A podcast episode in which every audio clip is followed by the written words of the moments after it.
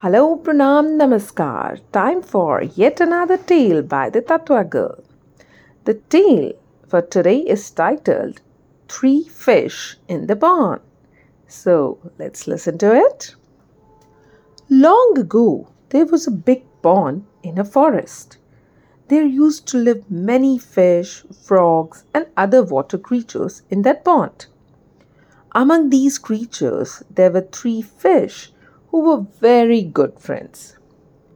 Out of these three fish, the eldest one had a family. She was wise and practical. She always used to give advice to the other two fish.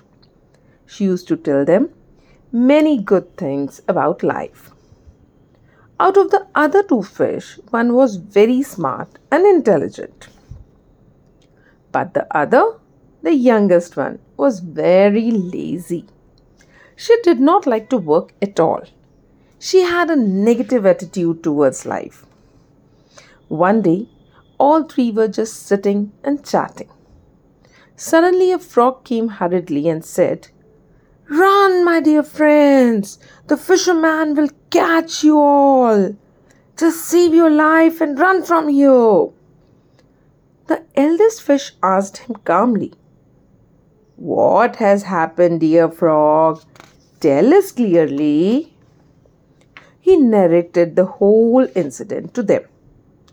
Listen, friends, I was sitting on the ground near the pond. I saw three fishermen passing by. They stopped near the pond and were talking to each other, saying that they will come tomorrow with a net and catch you all. On hearing this, all the fish were frightened. The eldest one said, Do not worry, friends we can go to the nearby pond for our safety. We'll come back once the fishermen leave. Most of the fish agreed to this suggestion, except for some, including the eldest fish's two friends. They said, Why should we run like cowards from this pond? Let the fishermen come. Besides, who knows? The fishermen would really turn up here after all, everyone has to die one day. So why be afraid of death?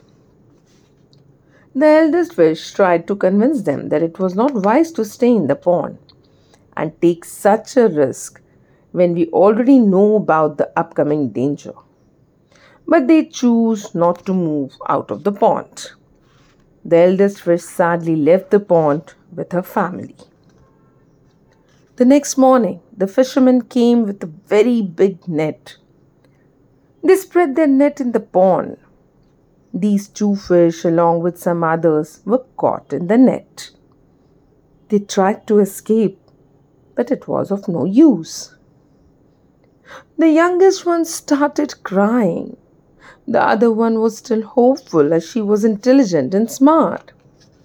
She acted very smartly she folded her body in an abnormal way and pretended as if she was dead of some disease.